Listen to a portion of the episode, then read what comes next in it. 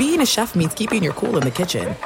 And with Resy Priority Notify and Global Dining Access through my Amex Platinum card, right this way. It's nice to try someone else's food for a change. That's the powerful backing of American Express. Terms apply. Learn more at americanexpress.com slash with Amex. I'm Diosa. And I'm Mala. We're the creators of Locatora Radio, a radiophonic novela, which is a fancy way of saying a podcast. Welcome to Locatora Radio Season 9 Love, Love at, at, First listen. listen. This season, we're falling in love with podcasting all over again. With new segments, correspondence, and a new sound.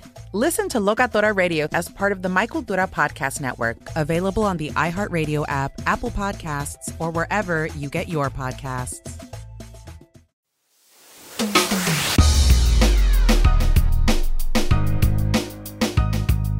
Hey, what up? Welcome in. I'm Doug Gottlieb. This is All Ball. And uh, man, we got a great guest for you on this episode. Actually, this two part episode. David Klatsky joins me. He's the head coach at NYU. And uh, I think you'll be uh, impressed by his journey and also the people who have affected him along the way and what it's like to finally be a head coach and have your own team, which he's been able to do at, at NYU, one of the prestigious, not just universities, but also uh, programs in Division three basketball after being an assistant um, mo- most recently at, at Colgate University. And then, of course, he spent time in the private sector, all those Penn guys with their Wharton degrees and whatnot. Um, couple quick things though in regards to basketball since we are in the off season and many of these teams are getting ready to take their overseas trips uh, you also had the bronny james incident let's start with bronny you know as of the time of this recording nobody knows. You know, we've seen Bronny um, playing the piano. His dad took him to dinner. Thankfully, he's not hospitalized. Looks all good. But, you know, those of us, especially in Los Angeles, if you grew up here, you remember Hank Gathers, right? And Gathers went from he passed out when they played UC Santa Barbara, and then he missed some games, then got medication, then was a great player, and then, of course, tragically died. Now, I'm not like uh, and if, if anybody takes this like I'm painting that as a picture, I have no idea, nor is it really my business, what Bronny James' medical condition actually is that led to his heart stopping and uh, having to be having a cardiac arrest. I can only tell you though that while USC had a player last year that came back and played, Bronny's different because one, we don't know the medical condition if it's the same or different. Two, I mean, like I I love basketball. I'm sure he loves basketball, but can we be honest? He does not need to play basketball to have an incredible life, right? And and also, we're like, do you think he's going to get insured? Has anybody asked themselves that? Like, oh yeah, yeah, you can. Like, getting cleared is a really hard hurdle, you know, and hopefully, it is a very minor, some sort of medical condition they feel like they can manage with medication. But I mean, look, it's hard enough to get cleared when you're like most of us. You don't come from much anything when your dad's a billionaire and the most famous basketball player playing in the world, it it seems like it's going to be hard to get him cleared. And then you know you get people saying, well, you know, you could get a defibrillator, uh, and yes, there have been players come back and play with a defibrillator, but all of these steps make it much much more difficult for a comeback. Let's just, I mean, all you can do is go like, man, I'm so happy he's okay, and wait to see. But I do think that while coming back and playing is a possibility, I think there's an equal or greater possibility he never plays basketball again. And uh, honestly, like people will will tell you, I've been a harsh critic of Bronny James. I haven't. It's not about Bronny. It's about the way in which he's been rated or reviewed. You know, his his Yelp is not really accurate for how he has played or how he's actually evaluated by people who evaluate. It feels like it's a product of, hey, you won you see a little bit of LeBron in him. And two, there are people that want to curry favor with with LeBron. So the critique is not of Bronny. I mean, you, you obviously critique his game like you do anybody, but it's more a critique of, again, how people talk about him, all of those things. Um, as far as conference realignment, uh, like we we are we're on the brink here, obviously, the Big 12 feeling like it's going to expand.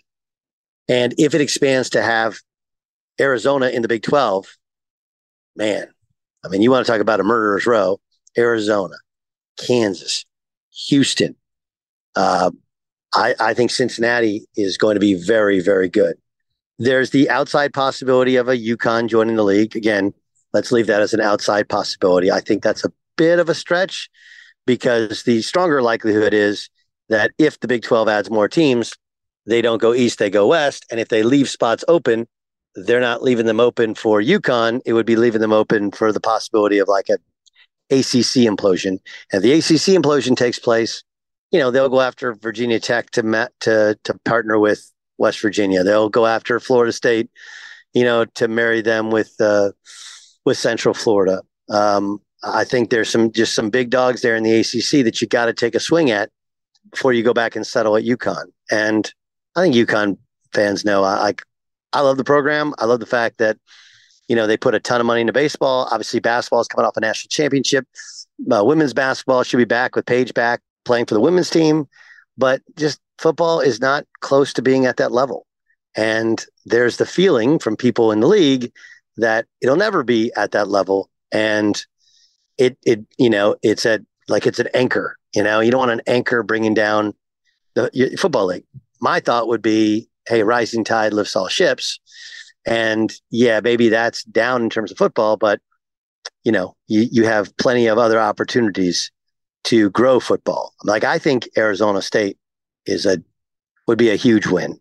Arizona State to me reminds me kind of a Big Ten school. You know, it's in a major city um, and a growing city, unlike some of those Midwest cities. This is a this is one of the growing metropolises in the United States, and they you know they have over hundred thousand students on any given year.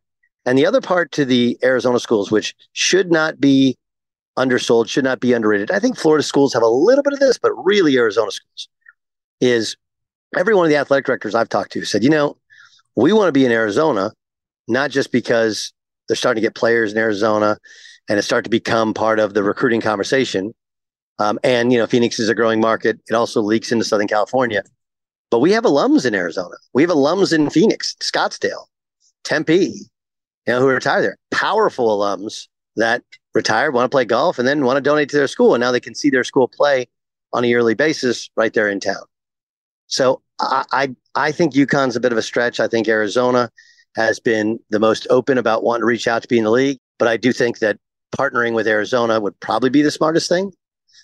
And how that affects college basketball, you know, if you've been paying attention, the state of Arizona, you know, is really, really expanding in terms of the number of prep schools and all of the reach of of recruiting is starting to reach there. You know, over time, elite is moving and they're going to have a league of prep schools right there in in Phoenix in the valley as well. So I think it's a recruiting win. I think it's a it's an expansion win, and obviously, you know, once you can get Colorado, uh, that begins the you know Power Five moving to Power Five. That changes the dynamic. The one thing I don't like for Colorado is that without a Southern California school, that's going to change their recruiting, and maybe those thoughts are from the past, right? I mean, like players now will go to places they would never go to before because it's about NIL not where you want to play and where you want to stay. But, you know, Spencer Dinwiddie's an LA guy,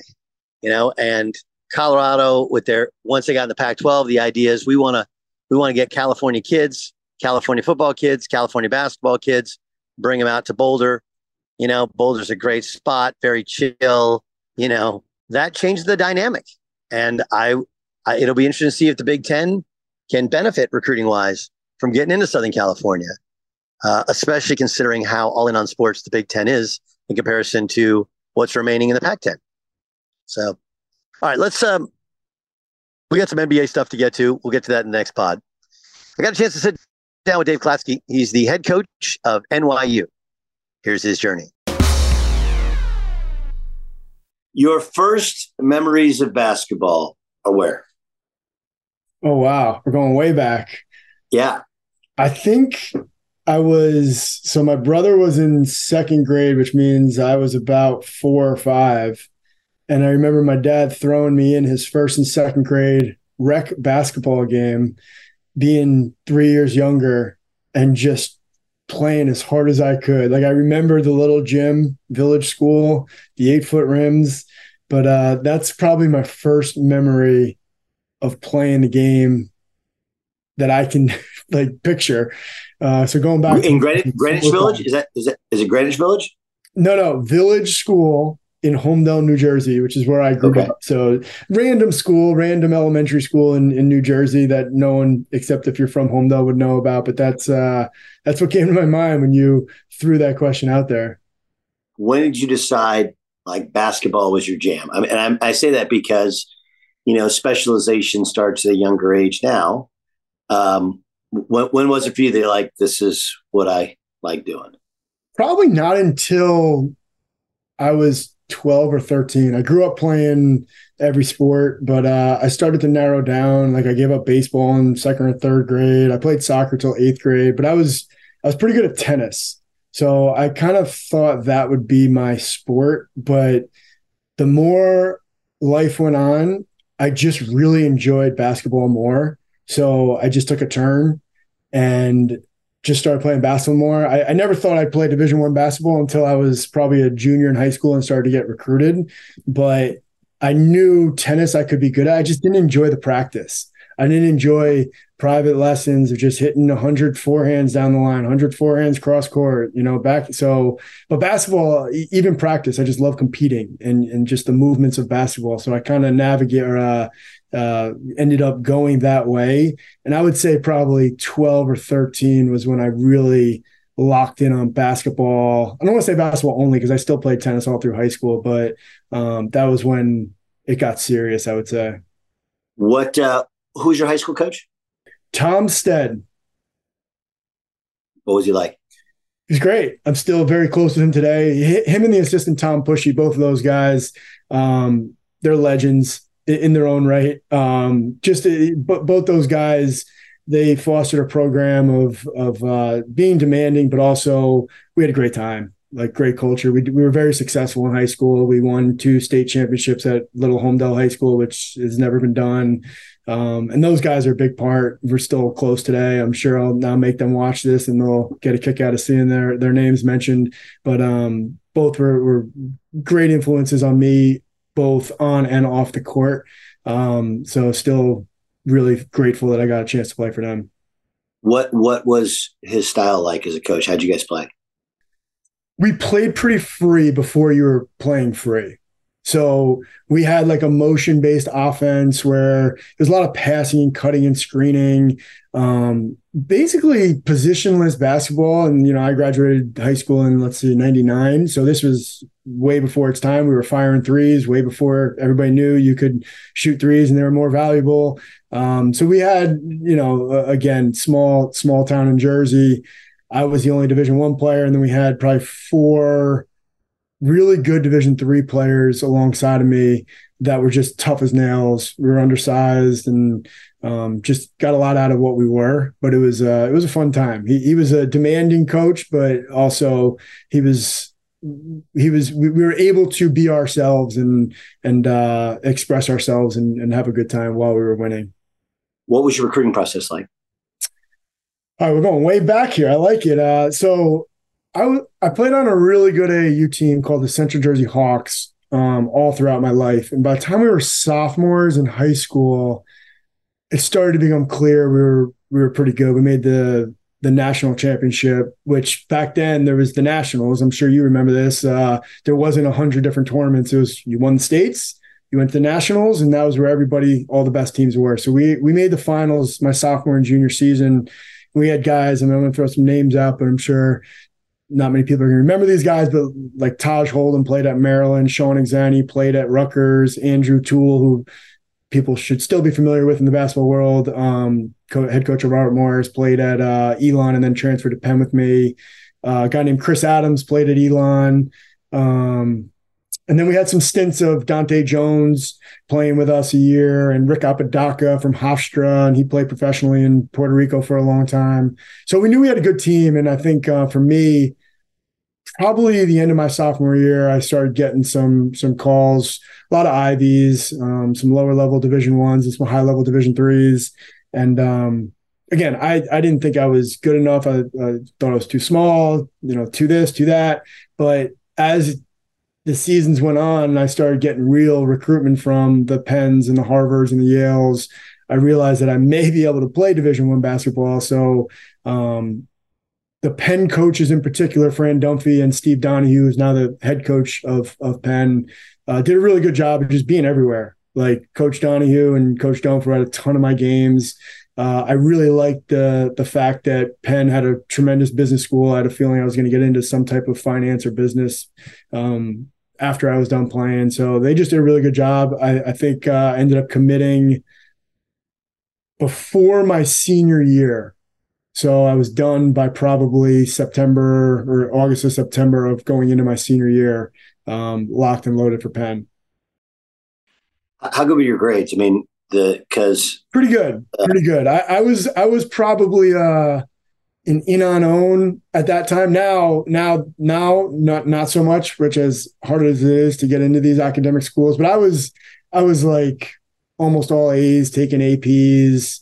Um, I don't remember my. I was somewhere around 4.0. I was. I got a lot of A's and some B's in there, and then I'm a math guy, so I, I, I did really well on the on the math part of the SAT, and and uh, was able to find my way into Penn. If you love sports and true crime, then there's a new podcast from executive producer Dan Patrick and hosted by me, Jay Harris, that you won't want to miss. Playing Dirty Sports Scandals.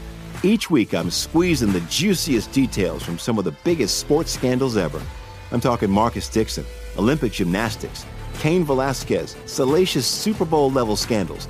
Join me on the dark side of sports by listening to Playing Dirty Sports Scandals on the iHeartRadio app, Apple Podcasts, or wherever you get your podcasts.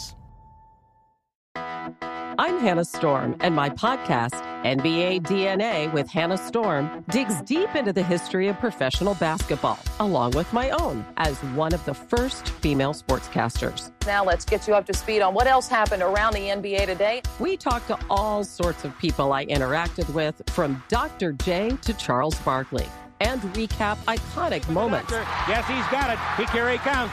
Way rock the baby to sleep and slam dunk. As well as some of the wild stories behind the scenes. We were like, what? What are we in for? The scoreboard crashes before we even tip a game off. Today, the NBA is a global sports and entertainment giant. Players are multimillionaires and cultural icons. Iguodala to Curry, back to Iguodala, up for the layup. Oh, blocked by James.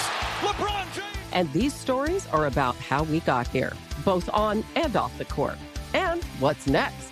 Listen to NBA DNA with Hannah Storm on the iHeartRadio app, Apple Podcasts, or wherever you get your podcasts. Radio has the best sports talk lineup in the nation. Catch all of our shows at foxsportsradio.com.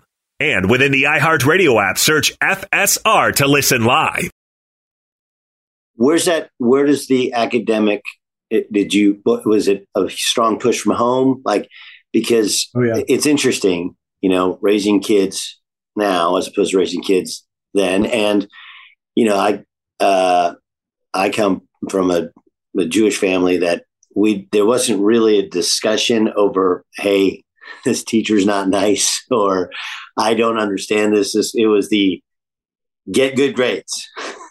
What if i don't there is no don't. You like you get good grades, right? And uh, my kid's mom, she she was a self starter, so she didn't. She was the first one to go to college in her family, so she's not as much of a pusher, right? For you, you achieved incredible things academically. Where does that come from? My parents, I, th- I think, probably similar households. It was academics come first, and if you have to miss practice, that's I mean that was always a threat. I never actually missed practice, but but plenty of times my dad and my mom would be like, "Yeah, if you don't do your work or you don't like do your best, you're you're not going to practice. Like that's all that matters. You're not going to be professional." Um, I mean, growing up, I didn't think I'd even play at the level I did. Like I said, so it was it was really just how our house was orchestrated you know my, my older brother went to penn i went to penn and my younger sister went to columbia so it was you know clearly part of what we were, were taught and, and thought about growing up but it wasn't in a way you know i've been coaching now at, at high academic schools for a little over 15 years and you come across all different types of families right you come across the kids that are just completely pushed by their parents and they get free and it's like downhill, right? Because they were never self motivated. But I, I I really think about this and talk about this a lot with people. Somehow my parents, and maybe it was my parents and my older brother, they were able to do it in a way that we were self motivated. Like I wasn't doing it for them; I was doing it for me. I, I just wanted to be better than everybody at school. that was that was kind of the reality. I was very competitive. I wanted to be whatever I did. I wanted to be better than people, and that included getting a higher math score. that included getting a higher math score. So it, it is a tricky thing. I don't know. As a parent now, same thing. I'm going through it like, all right, how can we motivate them to want them to be the best they can be without shoving it down their throats where, you know, as soon as they're old enough, it's going to, they're going to almost rebel and do the opposite. So it's the daily fight. I got little kids now, so I'm, I'm, I'm in it, but uh, I think about it all the time. How my mom and dad were able to foster that within us. And can we do that to them in this generation, which is completely different? It, it is a very different generation. So you show Penn. Uh, how many? Because and people know like Ivy leagues have JVs, right? There was, uh, you know, I mean, it's more how many kids they get in than some sort of number. So how many were in your recruiting class? We had six in our recruiting class. Big class, really good class. So um, the two most high profile guys, guy named Ugonna Onyekwe and Koko Archibong, um, were just not Ivy League players at the time. They were they were awesome. And then uh, myself and a guy named Andrew Coates and another Dwayne King and then Harold Bailey. So the four of us, and even Dwayne King. Dwayne King was as a recruit not really um, an Ivy League recruit at the time. He was a little high, more high profile. But we had six big class. But like you said, Penn had a full varsity team and a full JV team. But those six guys were recruited for varsity only. And then there might have been one or two that um, ended up playing JV. I, I, don't even remember who else was in our class that played JV. I don't know if there were any, but it's that's common at at Ivy's. Now, so so for for practice is JV at practice? No, and they're like no. It was it's a separate entity. Now what Penn did back in the day is of the JV guys, they would get called up for one home game so they could play. Uh, now they didn't always get in, but if we were up a lot, they'd get in, and it was one of the cooler moments uh, for them to get in. The crowd would go nuts. You know, they, they would they would dress for one game, um, and they would just would be rooting for blowouts so they could get in. That's awesome. What do you remember about your first? Like I remember distinctly. I remember pickup ball leading up to like when I was at Notre Dame. I remember conditioning. Um, I, I remember my first practice as well. But what's it like? Like a let's say it's a fall at Penn. You guys are very good at the time, right? Uh, Dunph has it rolling. What, what is like? Okay, at a high major school. I mean, I remember Oklahoma State and Notre Dame. Like Oklahoma State, for example, uh, we'd run at six in the morning. Then we'd all go have most of us have breakfast together, go to class, whatever. In the afternoon, lift, you play, right? And you you do that and then you have individual workouts on other days. Like it's a full week of yep. of stuff. Um, and then you know because you only have we only have one team, and you have like twelve guys, and you have a couple walk ons. The pickup ball devolves after like like mm-hmm. first week back. Everybody's super excited. There's new guys, kind of you know trying to everybody's trying to establish who they are, what they improved on, or who the new guys are, whatever. But then like you can only play against the same guys so many times before it just gets mundane. What's it like at Penn? I don't remember exactly that detail. I'm, I'm very impressed. Uh, I do remember some of the memories and thoughts that I had freshman year. And, you know, I'll start with just you come, like you said, you come as a freshman, and there wasn't all the social media. So you didn't really know that much about everybody. Um, so I remember like playing pickup. Those were like the first memories and just being like, I am getting my ass kicked. like these guys are stronger, they're tougher, my moves aren't working. And I was just like, man, this is hard. And then I do remember our first um like our our four man workouts. You couldn't do full team then, but the four man workouts being like a little bit of uh, uh, a little bit of skill work, but then Dunph if you've ever played for Dunph, you know, he just wanted, he just like, screw all that, just compete, like, just compete. So we would compete. Um, so I got through all those and, and again was ready for the season to start. And then I remember my first practice and like he had been involved in the four man workouts, but he basically just watched and the assistants ran the show. And then day one, I remember he just like it's Dunph like and, and he's he's uh he's he's a politician he's the greatest guy ever off the court and on the court but I didn't know how intense it was going to be my first practice because he recruits you and he's mild mannered and he speaks softly and slowly with a lot of substance. And then I get in the first practice and he's screaming at guys. I'm like, oh my god, this is this is what college basketball is. This is this is crazy. Like, who is this guy yelling at me uh, in day one? And I just remember the game moving so fast. I had six turnovers in practice, which like for my game, I ended up leading the, the, the league and assisted turnovers. I wasn't a turnover guy, but I just remember like the, it was way too hard for me. And Coach Donahue pulling me uh, uh, aside after the practice and be like, "That's not who you are. Like, just slow down." And now, as a coach, I always give that advice. I'm like, "Look, your first day or your first week, it's going to seem like the game is moving so fast. It's okay." Because the game will slow down even after one week, but especially as you keep playing in this system and against the same guys. But I just remember being like, oh my God, this is this is really hard. Uh, what am I getting myself into? It's interesting because uh, uh, it was probably about three weeks into my first year at Notre Dame. And another Penn guy, Fran McCaffery, that's who recruited me to, to Notre Dame.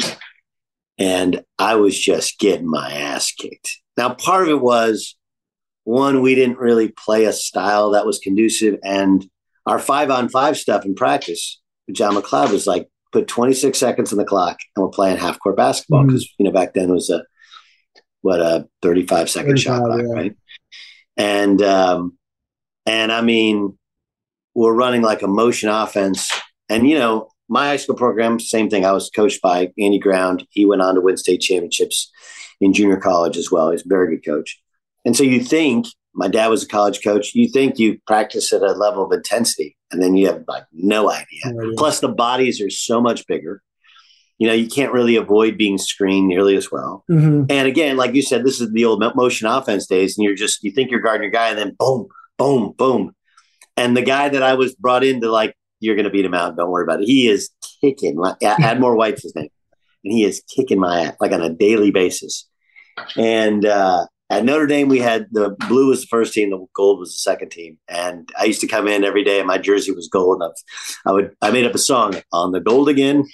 Just can't wait to play some defense with my friends. I can't wait to get on the gold again. Right, like I was, I was so I was like second team. Finally, I went into Franny, and I was like, Franny, you got to send me home. I suck.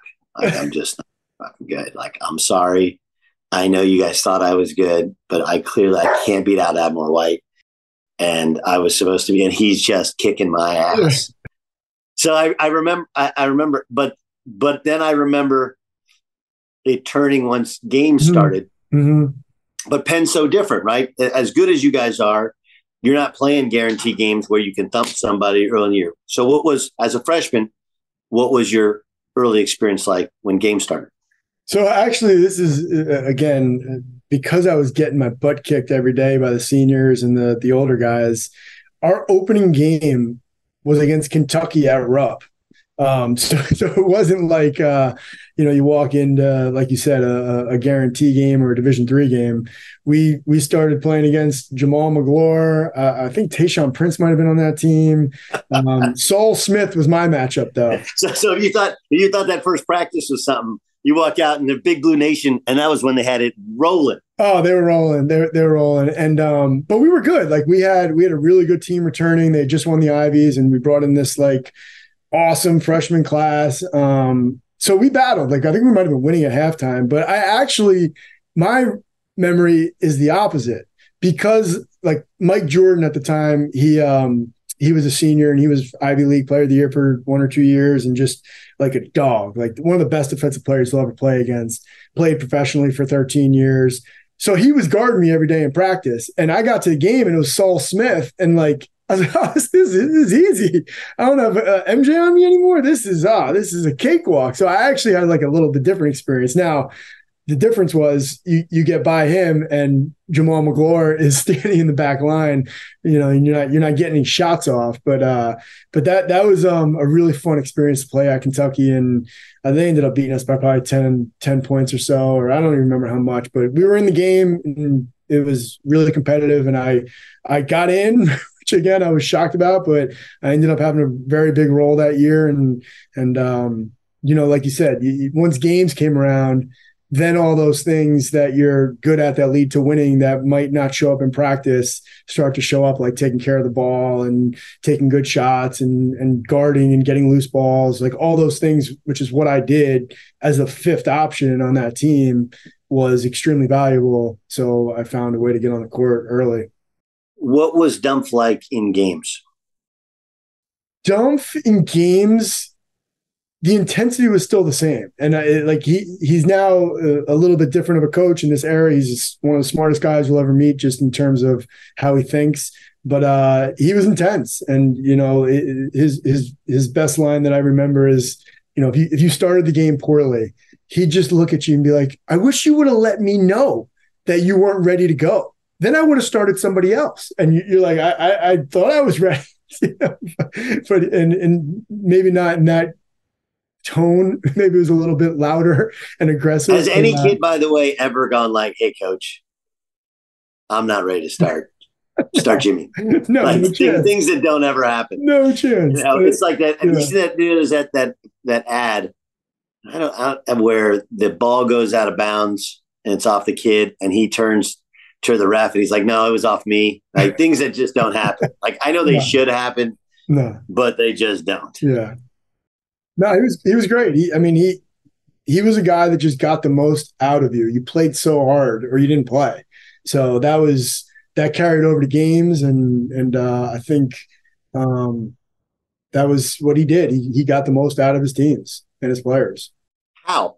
How? Because like I felt like uh, that was the magic to Coach Sutton mm-hmm. was that you know, I mean, we didn't run anything super special. Right. We had really good players. I mean, we had good, good players. Um, and a lot of them we were we had transfers before transfers were really in vogue, right? But if you tried to find like what's the secret sauce, it's like you just played way harder than you ever thought mm-hmm. possible. Mm-hmm. Yep. You know, and that was really it, like hard and tough, and like that's it. And um, I do think there's like a that's that's the secret sauce to especially the college game. Like that that's the secret sauce, right? Yeah, you got to not turn the basketball over. There's a toughness element to that, but there's also a skill element to it you know, you got to take good shots. You got to be, yep. coaches got to be demanding to a point, right? And some of that has evolved and changed. But getting you guys to play just hard. And I've heard coaches say, like, well, you don't coach effort. Like, I frankly, that's bullshit. Mm-hmm. Like, you may not coach it, but you demand it. Yep. Right. And so his way, it was just an everyday in practice sort of thing where, um, one, there's a little bit of fear of God in him and I don't know if Dunph had this right, where you just I don't know why you're just scared to death of the old man, and then uh, and then you recruit competitive kids, right, where they're all out there, you know, we're all fighting after one bone. Um, and then there's the constant demands in practice of kind of everybody of just hey, let's get after, it. let's like harder, harder, play hard, play harder, play hardest, right? Mm-hmm. Uh, but that was his style. What, how did Dunph get you guys to play at that level in terms of energy wise? very similar to what you just said. I think again, different eras, and I'd be curious to go to one of his practices now. I went a couple years ago, but uh the fear of fear of God, of, of knowing, you know, he was intense and you wanted to please him and it wasn't like it is today. Like he said some things that it, it that I never took as um, offensive. It was like, all right, I I got to do better and and he had that way of doing that. I use this example a lot. He, he, his way of motivating was he never demeaned you. He never, um, you know, uh, made you feel like you were two feet tall. But he like had this way of driving you to be the best you could be. And, and a, specific example is like you'd be on defense in practice, and and somebody would get the ball, and and and they'd go middle on you. And we didn't give up middle at the time. And he'd, he'd be like, oh, hold on, hold on. Like, David, what, you think Dwayne King can get middle on you? He's like, see, I think higher of you than you do because there's no way Dwayne King can get middle on you. But you clearly don't think as high as I do about yourself. No chance that happens again. And like, you're like, yeah, how the heck did Dwayne just get middle on me? He's not, that's not happening again. you know, like, so it was one of those things where he'd call you out, but it wasn't in a way that made you, it was, it was like making you feel almost more superior. Yeah, that was, that was, that, that wasn't Eddie Sutton. That wasn't my, I've told this story before. My, it's like our first day of practice and we would do one-on-one contain on the side, right? We did a series of defensive breakdown drills every day, one-on-one contain, uh, into you know drive to the seal, which was the baseline help, and then rotate, and then we worked on post double and that stuff. Anyway, so we're playing one on one contain on the side, and you know you got to get a stop to get the ball then for you to play offense, and uh, somebody been scoring. I think Joe Atkins, our two guard, he'd been scoring on guys. So I get out there and I go, hold up, coach. We force in middle, we force in baseline what do you mean? I go, well, which way are we making him go? Like, guard your man. like, yeah, but I, I get it, coach. But like, there's going to be help. four other guys in the game. Like, where are we sending them? Like, you guard your man, or you come help me coach. like that was it. You guard your man, or you come help me coach. Figure it out. I was like, yeah, but coach, like, like guard your man. And uh, so, you know, then the guys please say like, yeah, we're forcing baseline. We got help. But like, yeah, don't ask him that. I mean, that was, that was, that was his way, you know, and he would just, he would just, it would just very, very matter of fact in a very stern kind of Southern way. Yeah. He was like, you can't guard your man. Just help me coach. You a college man can't make that open shot. Come help me coach. Like that was, yeah. that, that, was, yeah. that was his way of saying you're going to, you're going to sit on the bench. Come help yeah. me coach. Um, how good was that team? Pretty good. Uh, I'm thinking. So that was my freshman year. Um, I think KenPom goes back that far. I want to say we were like in the like 40 to 70 range, which is really good. Um, we ended up like 21 and 7 or 21 and 8 or something like that and then lost in the first round to illinois illinois i think a 4-13 matchup or maybe it was a 5-12 um, but we had a really good team, and uh, I think we all were hoping we could knock somebody off in the tournament, but it just didn't didn't work out for us. If you love sports and true crime, then there's a new podcast from executive producer Dan Patrick and hosted by me, Jay Harris, that you won't want to miss. Playing Dirty Sports Scandals. Each week, I'm squeezing the juiciest details from some of the biggest sports scandals ever. I'm talking Marcus Dixon. Olympic gymnastics, Cain Velasquez, salacious Super Bowl level scandals. Join me on the dark side of sports by listening to Playing Dirty Sports Scandals on the iHeartRadio app, Apple Podcasts, or wherever you get your podcasts. I'm Hannah Storm, and my podcast, NBA DNA with Hannah Storm, digs deep into the history of professional basketball, along with my own as one of the first female sportscasters. Now let's get you up to speed on what else happened around the NBA today. We talked to all sorts of people I interacted with, from Dr. J to Charles Barkley and recap iconic moments. Yes, he's got it. He, here he comes. Way rock the baby to sleep and slam dunk. As well as some of the wild stories behind the scenes. We were like, what? What are we in for? The scoreboard crashes before we even tip a game off. Today, the NBA is a global sports and entertainment giant. Players are multimillionaires and cultural icons. Iguodala to Curry, back to Iguodala, up for the layup. Oh, blocked by James. LeBron James. And these stories are about how we got here, both on and off the court. And what's next? Listen to NBA DNA with Hannah Storm on the iHeartRadio app, Apple Podcasts, or wherever you get your podcasts. The Ivy League, then very different, right? It was basically you guys and Princeton. Yep. Because this is before Donahue goes to Cornell and got them going. Yep right? Dartmouth really hasn't been competitive. Browns not really. They're by better now than they've been, uh, but they've never been at the top of the league. And Harvard, of course, is before Tommy, and um, they were never really competitive. It was kind of a two horse race, right? Before Yale's Yale's good now, right? Um, what was the Ivy League like in terms of it's got the unique Friday Saturday schedule, right? There's all these unique places. You're playing at the Palestra, which is like a palace. Oh, let me just ask you that. First double triple header at the Palestra, what do you remember? There's nothing like the Palestra. So I, I remember on my recruiting trip going to watch Kansas versus Penn, right? And Jeff Boschee and I think Raef LaFrentz might have been on that team. Um, and just being like, holy, this is this is 98? 98. 98. Okay, so hold on. 98 was 97, 98. Was it was you went in the in 90, 97, 98? So that, I played or 98, 99? 2000. So it must have been 98, 99.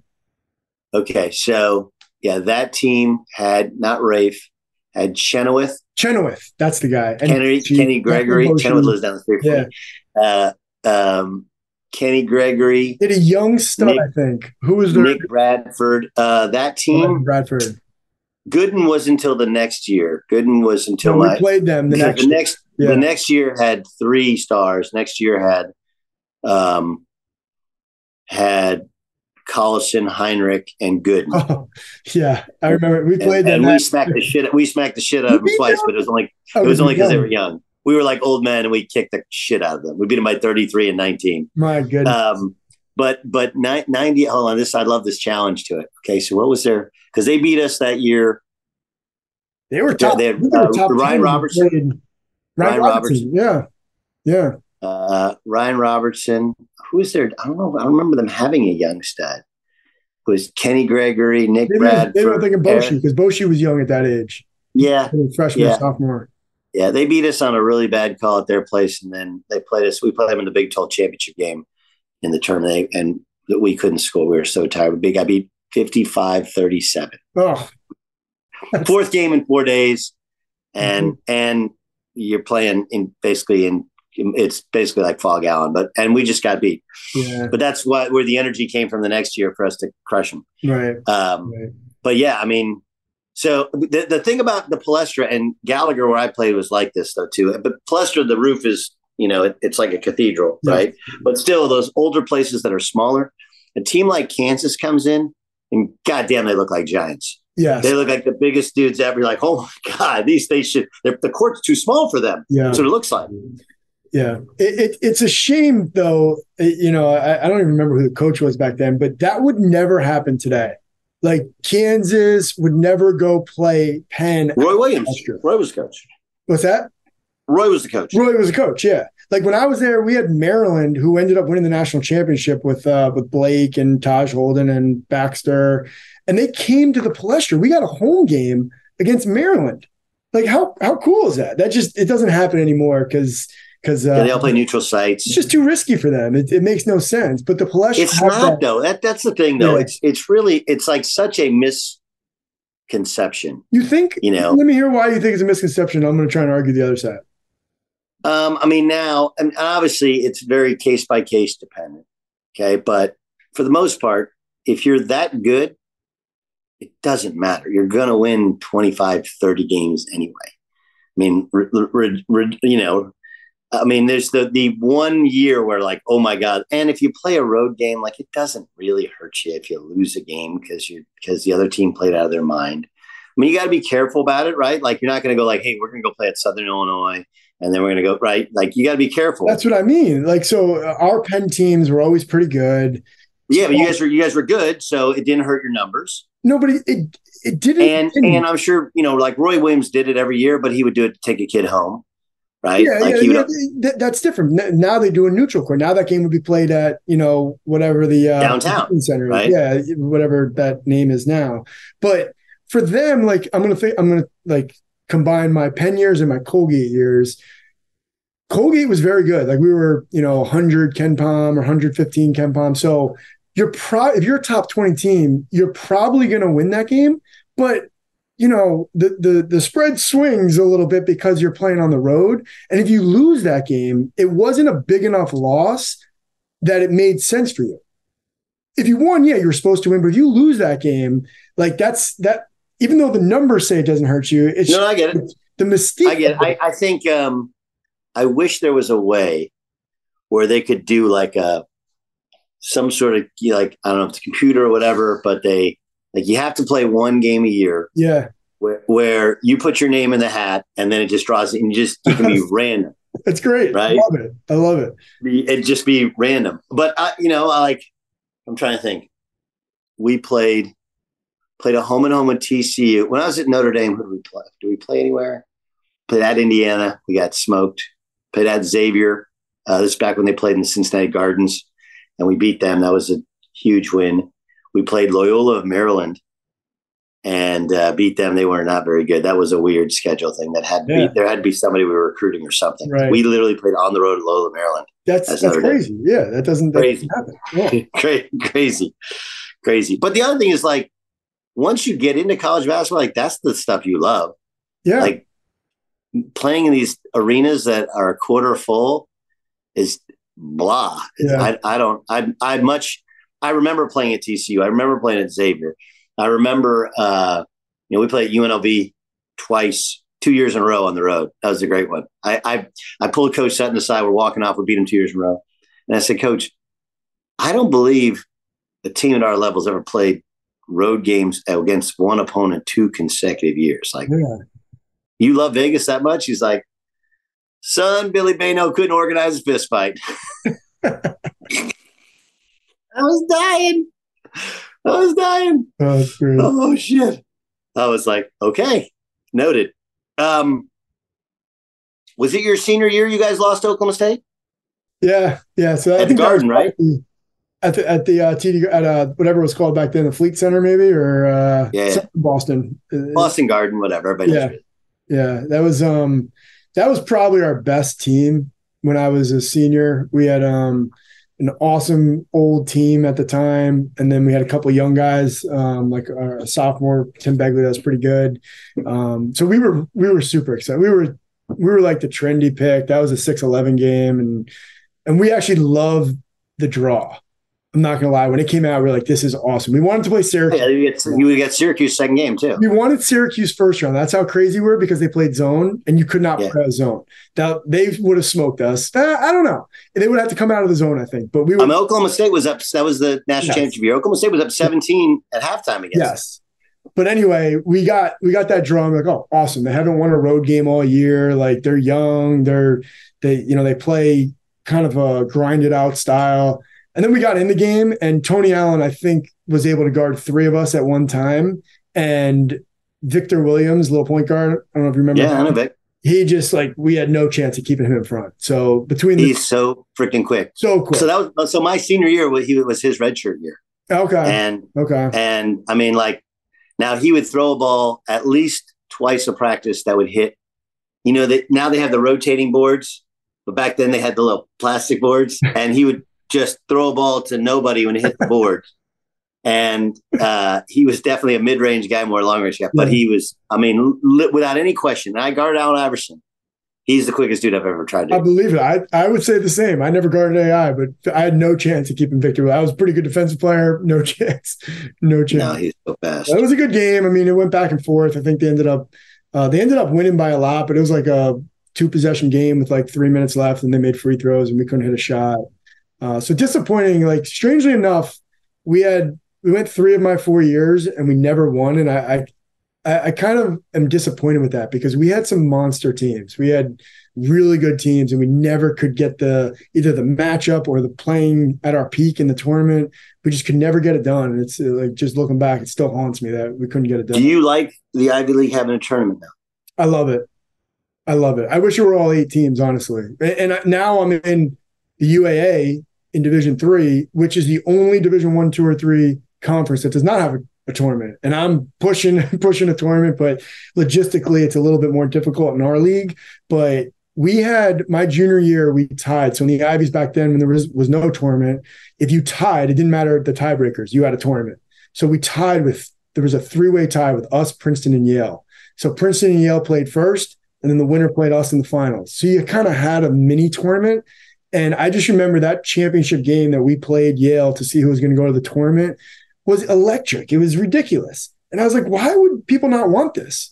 So I- I'm glad they do it now. There, there's nothing like a conference tournament. It's just, it's so fun, especially at the lower levels where the winner, it's like winning in, losing out, right? And there's just so much. At- The other side to it, though, is like if you win your league, and especially the Ivy League's a double round robin, right? So you Yep. play everybody twice. If you win your league, um, why do you have to go beat everybody again? Because I believe that the team that should go is the team that's playing the best in March. So if you started two and two, and this happened to Penn a couple years after, uh, or maybe it was the year after I graduated, they started 0 and 2. And it was like, boop, they're done. But they weren't, they might have been the best team in the league, but you just, it's a, it's a really hard hole to, to dig out of. And again, I'm not saying that it's not warranted whoever wins the regular season is the best team in the league. I'm just saying there's something to be said for a tournament style. You lose, you go home. You win, you're in. Come to play. It's what March Madness is all about to a degree. And yeah, you might not always have the best representative of your league, but playing that tournament where the stakes are high, the crowd's into it, everybody understands what's going on. It's just it's fun, and I I, I feel the same way right now in, in the UAA. Now UAA is a multi bid league, so it's a little bit different, but it's still the the tournament is just so fun. You watch these games in in March of these lower levels and the gyms packed. I love when the host hosts and the gym's packed and the I like that as well. I think that's I think that's the appropriate reward for for Yes. winning your league, right? Yes. You get you get the home game. yes. You know, I, I like like the Patriot League has that. I've always Yes. always always loved that. It's just so hard to win in Hamilton in March. Like you know, I think uh, Boston knocked us off three years ago, but it's probably uh 15 or you know close to 12 to 15 game winning streak, and it's just it, there hasn't really even been a close game because we packed the we packed the house and the fans were crazy. It's a small gym and it's just it's a really fun atmosphere that you don't always get in a 14 game regular season, even when it's a, a big game. One last thing about Penn, um, you know, things are so different now, right? Teams practice in the summer. Um, they practice in the summer. Obviously, you got summer tours as well. You have individual workouts. Ivy League doesn't have any of that. Still doesn't have any of that. What was your what was your were your internships when you were at Penn? So my freshman and sophomore summer, I stuck around Philly, which there's nothing like Philly summers. At least I, when I was there, because what would happen is you'd get the guys from Drexel, the guys from Temple, the guys from St. Joe's, they'd all come and we'd play pickup. So you're Didn't everybody play pickup? Didn't everybody play pickup at Drexel? Like well, when I was there, I was there one Yeah. summer. I think it was for Maccabi, and uh, there was the the big run was at, at Drexel every day. It, it rotates. Uh, I remember playing at Drexel sometimes. I remember playing at Penn. And the great thing is, is if you didn't have 10, like some the, the way I got better between my freshman and sophomore years was like king of the court, playing against guys like Ashley Howard and um, Lamar Plummer, who was on our team. Uh, and again, they were they were kicking my butt, but I learned and learned and just got better. And that's how my defense got better. That's how my ability to get by got better. But just all summer, just playing against the local Philly guys, we'd have runs with all different type type players. Um, you know, different schools, pros would come back. So it was great. It was it was a really good experience. And then junior summer, I got an internship in New York City, and that was a fun summer too. That was uh, a little bit different of an experience. Um, but because you're working a lot of hours, and then I just you play? I mean, how did you how did you manage playing ball? so I found pickup games wherever I could. That summer was a little bit different. Like I, pretty much every summer I worked on my game. You know, you're getting shots up, you're working on different things. That summer I was just competing. Like I didn't really, I didn't really work on uh, too many skills. Like I just found games, and I used to play. Um, there was like a game at uh, uh, a little little gym like near Houston and Thompson, and then there was. I used to get. I used to go to the NYAC and play there with a lot of the ex Ivy Ivy guys and pros. Um, so I'd lift there and play there and just find like wherever I could find games, I, I tried to just get get out and play. What was your internship? I worked for Merrill Lynch in a rotational program um, where you sit on a desk for six weeks, then you rotate. Not six weeks, probably. Uh, probably it was probably eight weeks total. So probably two two or three weeks at a time, and uh, you're basically on an eight week interview. So you're not doing a whole lot, but you're always, you know, on edge because you're you're trying to get the job for the next year. Sure. That was that was, but it was fun. Did you like it? I loved it. I loved it. I, strangely enough, I stayed in the NYU dorms with one of my teammates, and um, you know, you're working, you're having a blast, you're 20, 21 years old, living in the city. Um, it was fun. It was a, it was a, it was a, it was a lot of fun. But I mean, the, I mean the the the actual the, job, Wall, the the walls, the actual job, the Wall Street job. So as an like, intern, ooh. you're not you you you weren't allowed to have any real responsibilities, right? You can't trade, you can't uh, talk to client. You know, you, you can't really do anything because you're not certified. So in essence, you're the go get guy, right? Like, hey, I need a coffee, go get me a coffee. I need lunch, go get lunch. That that's like your main responsibilities. But on top of that, you're trying to learn, you're trying to connect, and you're trying to show everyone how hard work you are and how um, smart you are, and without being annoying. Like I was in the opposite. You know, I, I was also working on Wall Street and having interns, and you don't want somebody sitting next to you asking a million questions, but you also want somebody. You don't want them just sitting there doing nothing. You you have to find the balance. So that was always a tricky thing. Is okay. How can I like show that I am inquisitive and want to learn, but not be too annoying because you know how annoying people are when they sit next to you. So, you know, so that was that was basically what you were trying to do is just meet people, network, have them like you, show that you can do the job and do it well and and are a hard worker. So that's always the advice I give when people do these internships.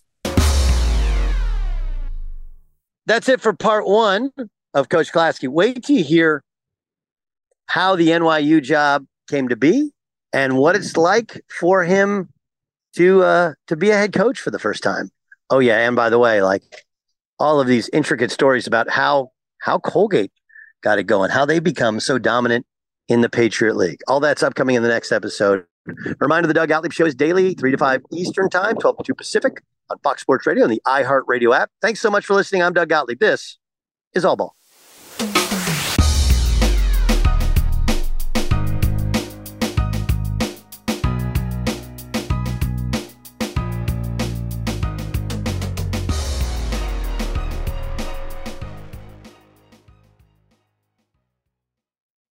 I'm Diosa. And I'm Mala. We're the creators of Locatora Radio, a radiophonic novela, which is a fancy way of saying a podcast. Welcome to Locatora Radio Season 9 Love, love at, First listen. listen. This season, we're falling in love with podcasting all over again. With new segments, correspondence, and a new sound. Listen to Locatora Radio as part of the My Cultura Podcast Network, available on the iHeartRadio app, Apple Podcasts, or wherever you get your podcasts. I'm Saleha Mohsin, and I've covered economic policy for years and reported on how it impacts people across the United States.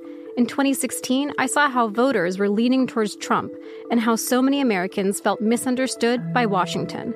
So I started the Big Take DC we dig into how money, politics, and power shape government and the consequences for voters. With new episodes every Thursday, you can listen to the Big Take DC on the iHeartRadio app, Apple Podcasts, or wherever you get your podcasts.